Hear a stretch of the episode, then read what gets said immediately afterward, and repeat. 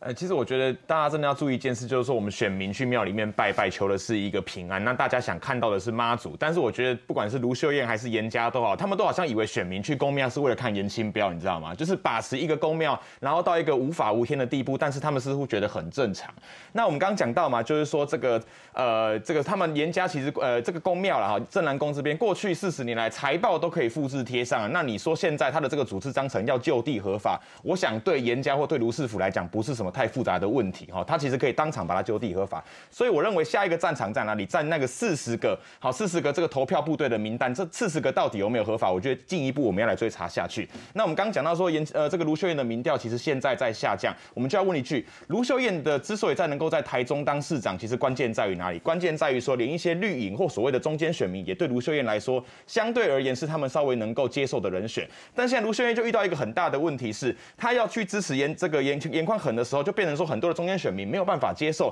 自己的市长在自己的选区里面竟然去支持所谓的黑金，所以颜卢秀燕现在也很清楚，选完了终于可以赶快脱离这个战场的时候，想要赶快跟严家来划清界限。所以我们也可以看到，第一个国民党中央的动作是什么？是马上打开一个日本福岛食品这个战场，想要脱离所谓的严家以及地方黑金这样子的传闻。那第二个部分是严呃这个卢秀燕开始也对严家的问题开始不闻不问，甚至第一时间他也把问题推回到宫庙，说，哎，如果你觉得这个呃这个哎主是当成有问题的话。应该是公庙自行去解决，跟我卢师傅没有关系。不然一个堂堂民政局，你拿不到地方公庙的这个资料，而且甚至拿到了也不敢公布，大家不觉得很好笑吗？难道这个地方没有政府吗？难道这个地方真的是所谓的海线严家王国吗？那我觉得其实还我们还是要注意一件事情啊，就是说，其实我认为严清标其实现在有四个字，就是所谓的败相已现了。因为过去我想在镇南宫里面所有的人，如果严清标一开始资格或者是他的户籍不符的话，应该大家都很清楚。那为什么过去这么多年以来，让你当了二三十年的这个海线国王，大家都没有人敢爆料，因为可能两个条件：第一个，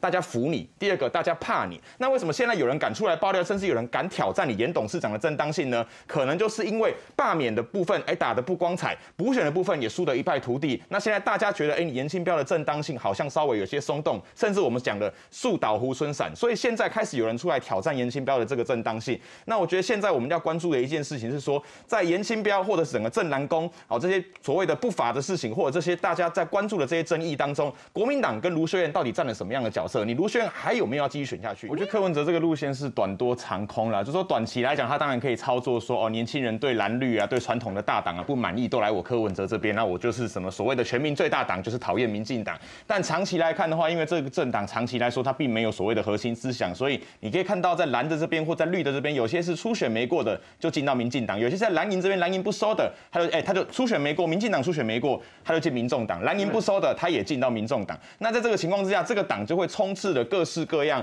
各个地方的地方之霸。比方说前阵子这个民众党的这个陈思宇的那个提名，其实闹得很难看嘛。陈思宇要选，学姐也要选，那最后乔不拢，那底下就开始一片汹涌哈。其实你都可以看得出来，这个党里面因为吸纳了非常多的这个地方势力，那最后也会导致说，在你也你也是地方势力，我也会是地方势力的情况之下，乔不拢，那就会一起翻船。那柯妈妈，我觉得她的心情其实很好理解啦，他就是不舍。不得自己儿子被人家骂嘛，那舍不得儿子被骂，那怎么办呢？那透过自己的儿子不能糟蹋别人呐、啊。是，他就透过这样子一个类似帮严宽恒用巧遇的方式，他其实就是想要说，哎、欸，用这个方式去暗挺严宽恒。那中间牵线的到底是不是黄文才，我们不知道。但是他这样子的行为，其实我认为这一家人真的是完全没有是非哦。就是说，你可以批评静怡，你也可以认为说民进党骂过你儿子，我觉得这都没关系。但是一个主张是第三势力，而且主张自己是一个所谓的白色力量的党主席的。妈妈这样子，全家人带到台中去力挺地方的黑金，那这个行为其实不管今天有没有碰政治的，就算是一般的民众来看，大家也会觉得